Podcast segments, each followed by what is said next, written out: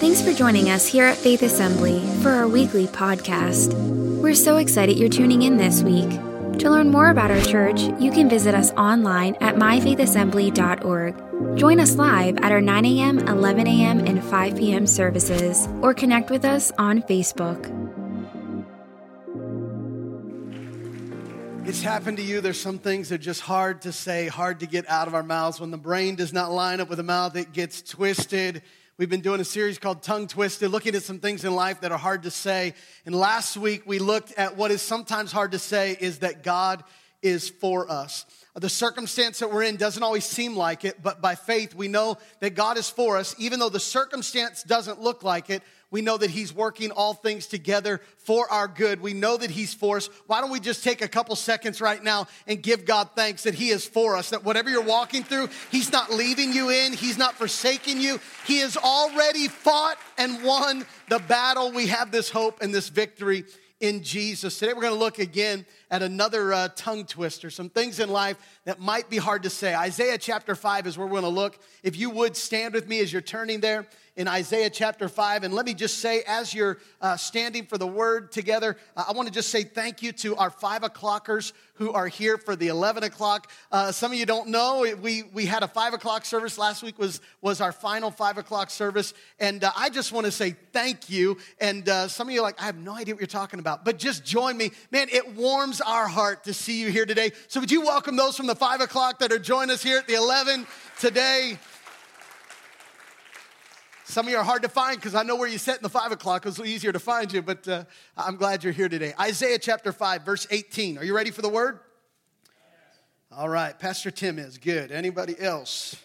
Here's what it says, chapter 5, verse 18. What sorrow for those who drag their sins behind them with ropes made of lies, who drag wickedness behind them like a cart. It's, it's deep, it's bad. It's uh, um, what sorrows for them they drag their sins behind them with ropes made of lies. They drag wickedness behind them like a cart. They even mock God and say, Hurry up and do something. We want to see what you can do. Let the Holy One of Israel carry out his plan, for we want to know what it is. What sorrow for those who say that evil is good and good is evil, that light is that dark is light and light is dark, that bitter is sweet and sweet is bitter. What sorrow for those who are wise in their own eyes and think themselves so clever. Jesus, I pray this won't hurt too bad. And help us to not be tongue twisted. In Jesus' name, if you're okay with that today, would you say amen? Amen. amen. You may be seated. Um, I want to, uh, if you would, just help me out for a moment and just prep that person beside you as we jump right into this, this message today, this tongue twister. I need you to prep the person beside you and just uh, tell them, say, uh, uh, pay attention. You really need to hear this. Just tell them that right now. Uh, pay attention. You really need to hear this. I've got to be honest with you, it has been difficult for me to even put into words what this message would be called or, or what this tongue twister would be. Uh, it was hard to even formulate how to say what was in mind that i had uh, we had this thought uh, a number of weeks and uh, a while ago of let's talk about this. And i thought of talking about this but then say how do you say this? And so i don't know how to say it except this. Let me see if i can set it up this way. Does anybody know anyone who has a hard time admitting they were wrong? Yeah i'm glad you brought them to church today because we want to talk to them and uh, I want to look from this aspect. Here's the tongue twister. The tongue twister is this forgive me, I want to change. That's hard sometimes to roll out of off our, our mouths, our tongues. We get tongue twisted because forgive me is one thing, but I want to change. I, want to change the way I think about this. I want to change the way I respond to this. I want to change the way I'm acting. I want to change. Forgive me, I want to change. It becomes a tongue twister because we understand on one hand that it is maybe to say forgive me, that's one thing. But to say I want to change, that means we're acknowledging that there's a mistake and there's a need to change. And I don't know about you, but it's not usually the first thing we like to do is to admit that we need to change. We're usually first to say, well, that needs to change, they need to change, this needs to change, but I sometimes need to change. It's part of this, this process. Forgive me, I want to change. What, what comes out of our mouths not always smooth because this, this idea of needing to acknowledge there's something in us that needs to be forgiven or needs to be changed. We, we might not have a problem exactly with forgive me because we have our variation of this. That we might say forgive me, and our variation of this is just simply to say, I'm sorry.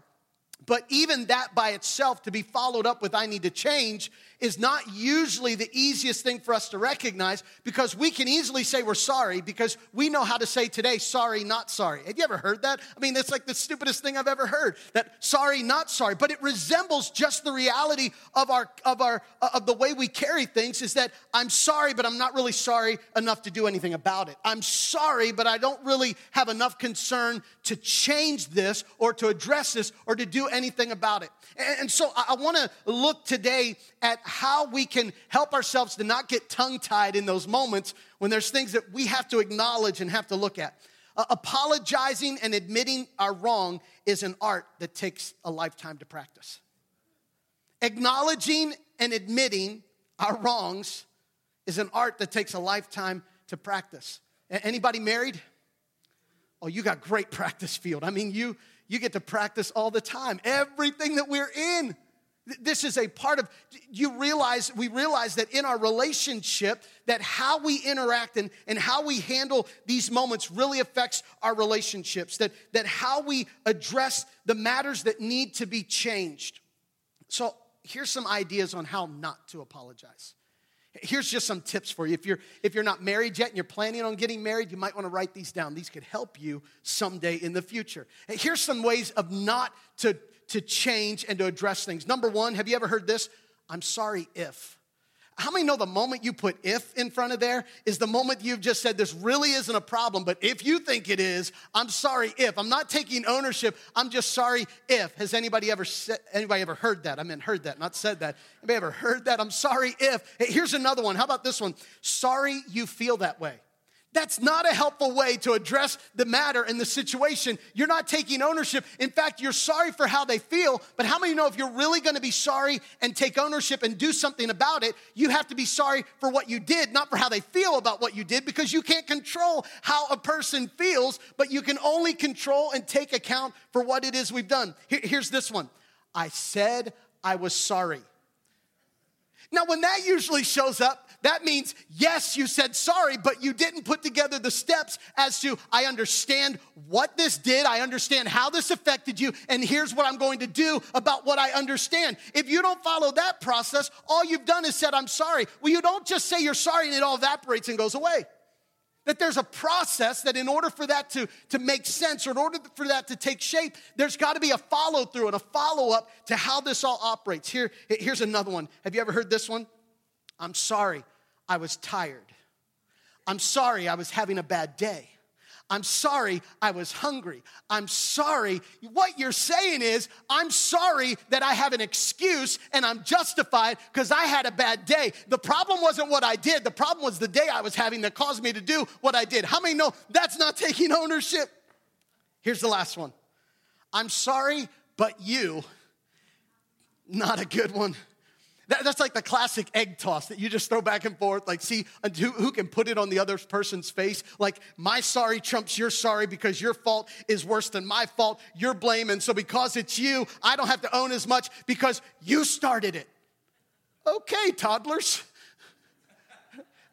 That's the idea. And so, what we have to operate with is where is it for us that we have to acknowledge and say, this is what needs addressed? If we don't respond well to our mistakes, failures is a little strong. Raise your hand if you've ever made a mistake. Everybody makes mistakes. Everybody has, everybody, everybody. What do you do about it? How do you respond in life's moments? Because there's without a doubt those areas in our lives, and without a doubt, you're human. So you know what? You're going to make mistakes. There are times you're going to say things you shouldn't have said. There are times you're gonna respond in a way you shouldn't respond. There's times you're gonna react the way you shouldn't react. There's times you're gonna do what you should not have done. There's things you're going to do. The question is, how are we responding in those moments? Listen to this our inability to express proper ownership when it comes to mistakes, our inability to express proper ownership and proper intention will keep us from developing intimate and healthy relationships with others.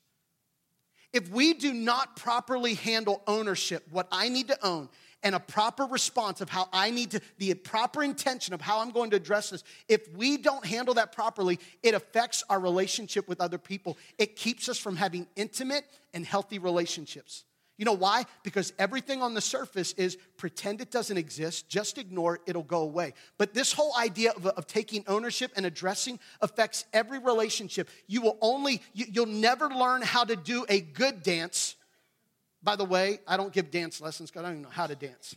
But all I know is this that if it's going to dance well, it means there's two people together who know their turn and know their place and know their position, and they dance to the same song as opposed to just learning how to dance around each other to different songs. And as long as I don't step on your song and my, there's too many relationships they're just learning how to live with one another, but haven't learned how to really die to ourselves so that we might build up and see health come forward.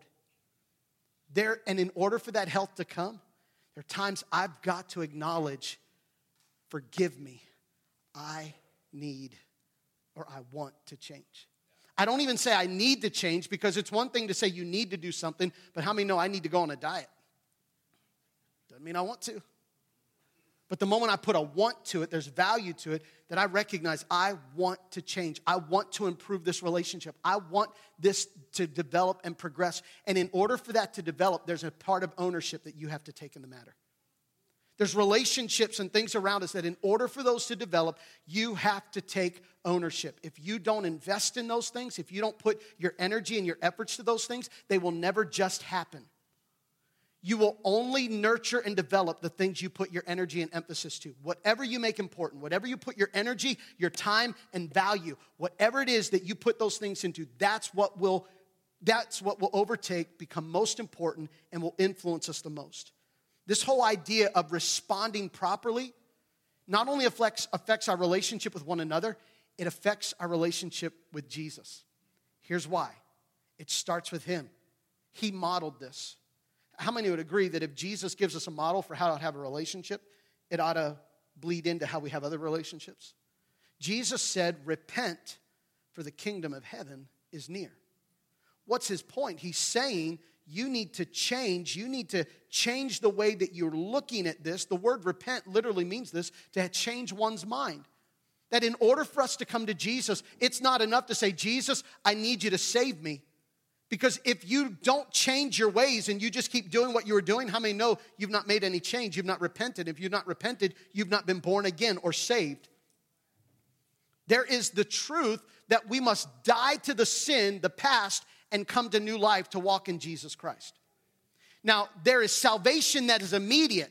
Now, sanctification is a process. You say we just use two, two big spiritual words there. What is it? Salvation means to believe in Jesus Christ, to believe that He died on the cross and that He rose from the dead. The Bible says if you do that, you will be saved. But in response to knowing what He did for you, you can't help but now pursue Him. If you know what he did for you, but you keep pursuing your old life, how many know that you're not walking in repentance? You're not walking in the salvation that Christ has made possible for you. It means this word repent means to now turn around and no longer walk where you were walking, but now walk towards him. How many would agree with me that repentance has a big effect on your relationship with Jesus Christ? It's a huge part of how we grow in relationship. So, in order for me to grow in Christ, I have to allow myself to stare truth in the faith, face and say, There's something that needs to change in me. And when I come to Christ, I come to Him and I recognize, Jesus, forgive me. I'm a sinner, but I know who you are. And the emphasis is not on what I've done wrong, the emphasis is on what He wants to heal and bring out of my life. And so, when I acknowledge I've got a problem, the emphasis isn't, Oh, woe is me, horrible is me, I'm a bad person. The emphasis is, I know that I've got things that are mistakes in my life, but I'm not a mistake. I know I may have failed, but I'm not a failure. I know I have issues, but I'm not an issue because I am created in the image of Christ and He is redeeming me. The old is gone and I'm becoming more like Him. Guess how you do that? By facing your issues by responding well to the issues and the conflicts and the problems in life, by staring truth in the face and saying, I've got work to do. God, forgive me, I need to change. Or in any relationship, whether it be husband and wife or, or friends, business relationship, whatever it is, there are moments in life. Can I tell you, if you've never been wrong, You probably are the wrong problem. You're probably the one who's wrong. If you've ever, if you've been in a conflict and you've never had ownership of that conflict, it's always someone else. And then you go to another person and still someone else. I mean, by the time you get through enough people, you might want to say, hey, I'm the culprit here. I'm the common denominator. Why? Because you're a horrible person? No, because we all have issues and there's not one perfect, there's not one righteous. And my, my purpose is to know who I am in Christ. And guess how God uses that and works? The Bible says that iron sharpens iron. He uses you and I in relationship to come to a place that we get to see who we are, who we're becoming in our relationship with Christ. So, how, how do we move forward in this repentance that we allow ourselves to take responsibility and invite accountability? Write those two things down if you're taking notes. That the, this key thing for us to grow through these difficult tensions or these times of learning is to take responsibility and invite accountability. There's got to be people in our lives who can speak through this. This allows us to, to operate with a standard. Because if you do what's right in your eyes, and here's the text we read that everybody did what was right in their own eyes, or they thought themselves wise in their own eyes. They were clever in themselves, that they, they were their own, their own wisdom and their own truth.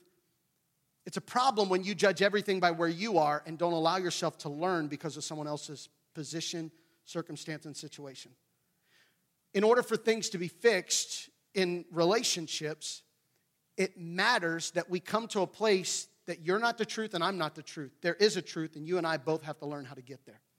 Oftentimes, when I'm talking in relational uh, conflict or different things, we'll say this that there are matters in life that might be lopsided, but they're never one sided. Let that sink in. Very few times in life are conflict that you have, whether marriage, whether it's business, whatever kind of conflict you have in a relationship, it, it may be lopsided. Let's be honest. There could be one where it feels like the burden is shared more. It may be lopsided, but it's never one sided, which means both parties have something to be accountable for and something they need to address and something that needs to be confronted and acknowledged, understood, and brought to the table. If one person is only one always bringing something to the table, but the, never, the other person never brings something to the table, that means then that other person is not invested to the same level. That's surface. But the investment, how many goes deep, how many know goes deeper? That we allow ourselves to be vulnerable. Now listen, you don't get vulnerable with everybody. You don't get vulnerable with, not everybody knows your business. But there, be some, there needs to be some people who know really what's going on in life that you can trust to speak in to those moments. Why? If not, then we're living standard, our standard based on what's around us and how we feel. Standard time became, became developed in the 1840s, and the reason they developed the standard time is because before that time, everybody told time by the sun.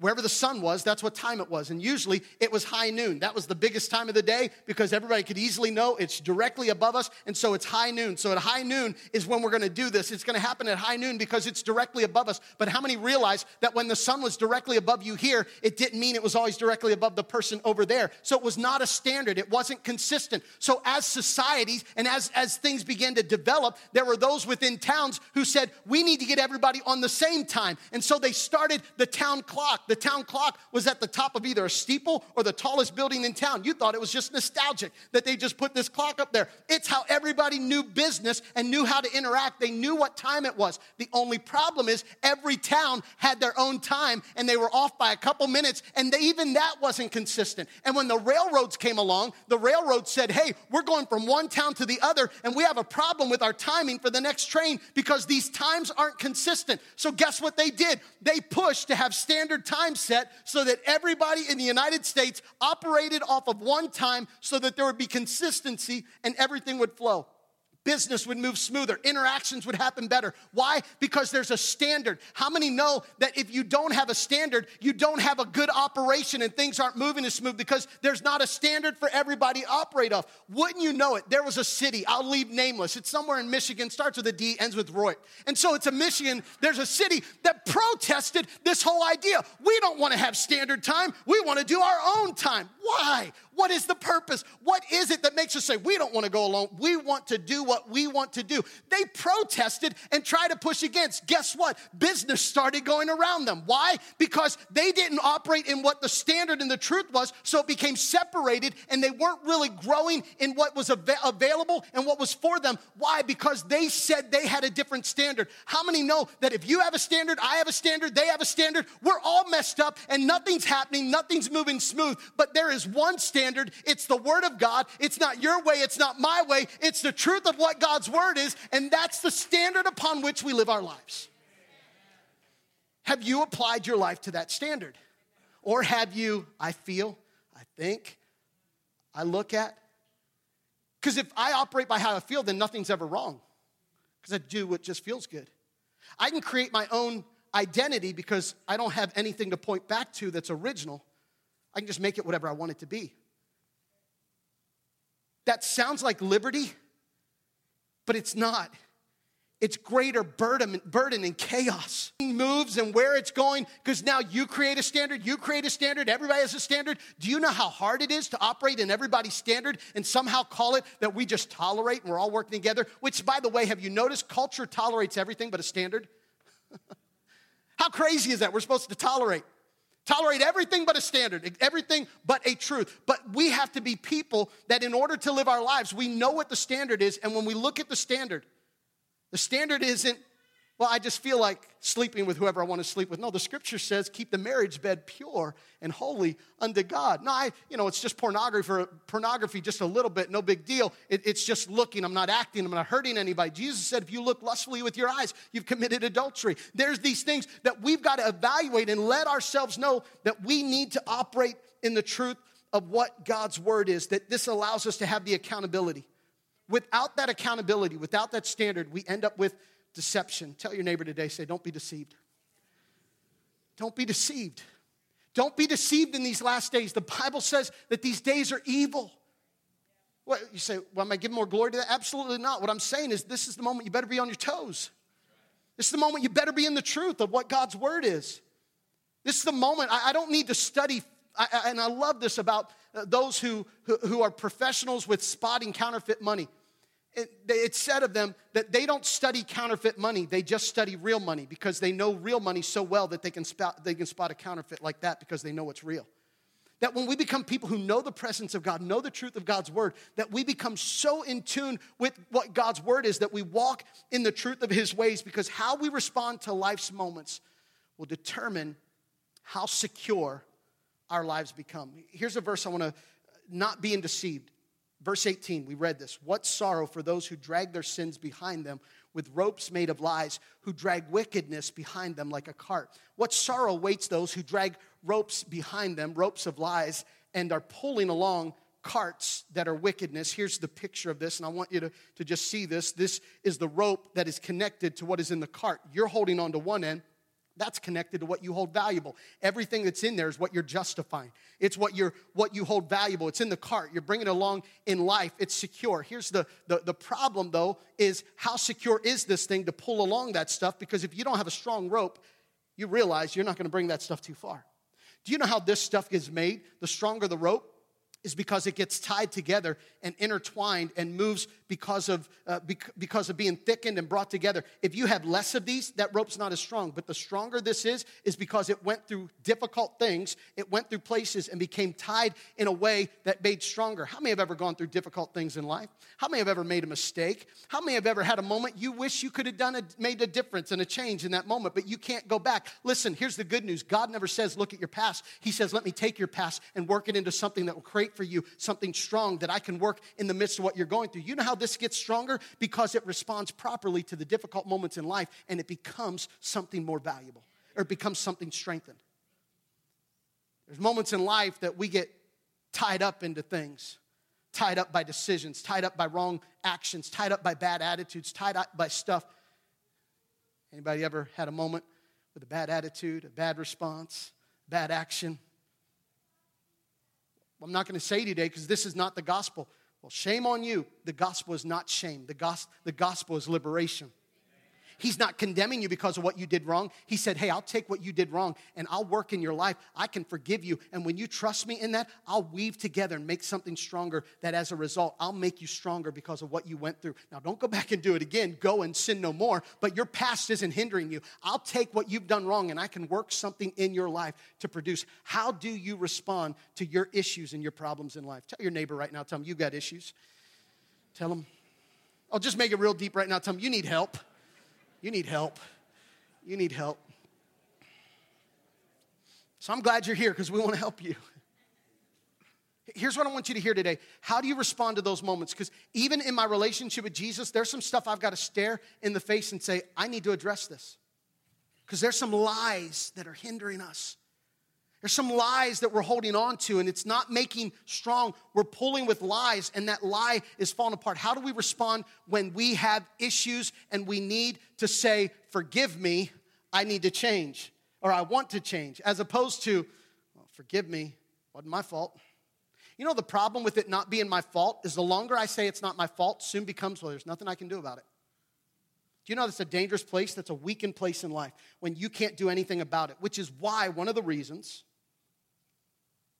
Hillary knows this. One of the reasons I think it's, it's not the best thing to say, it is what it is. I haven't said that for a while, by the way, so I had to bring it back old school. One of the reasons I don't like it is what it is is because usually, or not usually, sometimes it is what it is lands with a, well, nothing I can do about it. Yes, there is. You just don't want to. okay, is that a little too, I mean, is that honest? so like, come on, how many times did it? No, you can do something about it. It is what it is because you don't want to. You don't want to address this. You don't want this to change. You don't want to confront this. Some of us have tension because there are things, and I realize there are other people who won't confront things, and you can't force that. You can't make that happen. I realize that you can only do with you what is in you before the Lord. And you've got to release that. God gives you freedom. You can't control other people. As much as it involves you, live at peace with all men. As much as it concerns you, how do you respond? Because at the end of the day, I'm not gonna stand before God based off what my wife did, what my dad did, what my children did, based off what anything. The only thing that will matter when I stand before God is what kind of rope did you tie when you went through life? Let me, how do you respond to that? Here's number one. Number one, we need to learn to respond with humility. When you respond with humility, humility is humbling ourselves before the Lord. And when we humble ourselves before the Lord, we say, God, I'm casting my cares on you because I know you're good and I know you care for me. I know you won't, you won't punish, but I can trust to you. And when I humble myself to you, I can trust you with the outcome. How many know that's faith, learning to trust God through the outcome? David in 2 Samuel, he took a census and he counted people, and God said, You shouldn't have done that. The, the real issue of that was David was counting what he had instead of counting on God. How many know you always get a prob- in a problem when you count on what you've got instead of counting on God? This was the essence of David's issue. The, the Lord said to David, said through the prophet Gad, hey, because of your sin, you have one of three choices of how you can be affected by this issue that you have. It's like behind door number one, door number two, pick which door you want. The first one is you can have three years of, of, a, of a famine. Or you can have three months of running from your enemies. Or you can have three days of dealing with a plague. This was David's response. David just simply says this. He says, I'm in a desperate situation. How many recognize we don't always like to be in desperate situations, so we try to avoid desperate situations by pretending it's not a situation? We said this one time before. Well, it wasn't a problem till you said it. Wasn't a problem until you made it one. It wasn't a problem. No, you're ignoring. There's an issue. There's something. David said, I'm in a desperate situation, but let us fall into the hands of the Lord, for his mercy is great. Do not let me fall into human hands. What is he saying? I'm going to humble myself before God. When I humble myself before God, I'd rather him save my heart instead of saving face before others. I'd rather humble myself. Pride, pride gets in the way and it's not good enough. You can save face with people, but man, if your heart is not holy and your heart is not proper in a right place before God, you might like look all kind of good on the outside. But how many know we've got a lot of people looking good on the outside, but the heart needs to be mended, needs to be healed, needs to be walking in a place of wholeness that we've got to humble ourselves so that we can allow this work. The Bible says humble yourselves and he will lift you up. God will lift you up. How do you respond in those moments? Moments, you start tying this stronger together by humility. Here's number two you have honesty. You respond honestly to what is, what is taking place in our lives. Honesty calls us to come out from hiding, out from justification, the things that we look at and say, well, it's because I had a bad day, it's because this was done to me, it's because of that. No, honesty says, yep, I need to address that. Honesty says, this is a concern. Honesty says, I need to do something about this. When was the last time you've been honest? It's hard trying to work with people who aren't honest. Do you know what kind of bad business deal to have with dishonest people? So don't be that kind of spouse or that kind of friend or that kind of person. What am I saying? Be honest. Confront the things that need to be confronted. Deal with in honesty those things of, of, of issues that are coming along. Here's the danger of not dealing with honesty. The danger is this that the longer we go with honesty, it opens the door to idolatry. Dishonesty opens the door to idolatry. Why? Because when you tell lies, you pull along with things of lies. Lies are things that are meaningless, but you give life to meaningless things. When you become dishonest, you're giving life to meaningless things. What you're saying is, I have an excuse, and so now I'm giving life to an excuse that in reality is lifeless, but I'm giving value to that, and I'm opening up the door to idolatry. Because in idolatry, what they would do is they would create false gods and they would worship them as real gods. So they would take what was not real and give it meaning. Be careful of the excuses that you've given meaning to. Because by giving excuse or giving meaning to excuses, you've opened a door to idolatry. You have said God's truth is not the same as my justification. And my lie and my thing that I've held on to and say, well, I can't serve God. I can't make that right decision. I can't be honest. I can't be, I, you follow me? That it opens up the door to, to an idolatry and, and it hinders us. Isaiah 5:20 says, What sorrow for those who say evil is good and good is evil, that dark is light and light is dark, that bitter is sweet and sweet is bitter. It's not this transfer of one thing over the other, it's this that there's no more standard. Church, there will always be a standard. The standard is the word of God. The standard is not a sword to whip and to beat, or is not a, a club to whip and beat, but the sword, in fact, does the opposite that divides bone and marrow, doing surgery and working upon my life to bring me into line to the truth of what God's word is. Let me give you the last one. We respond in humility and honesty. And lastly, we respond in healing worship team's coming and uh, we're, we're going to close this but when you go through these moments are you looking for healing or are you just looking for it to get out of the way. You, ever have something that you know you need to confront and instead of confronting it you're just hoping it'll blow over? Oh, don't raise your hand that's odd. Oh. you just want it to go away. You know the problem with that is nothing ever just goes away. It never vanishes, it only gets pushed out by something greater. If you are sick in your body and you need you have a cold, let's go to the basic. You got a cold? Your cold doesn't just go away. Your body becomes strengthened in the healthy things that overtake the unhealthy things.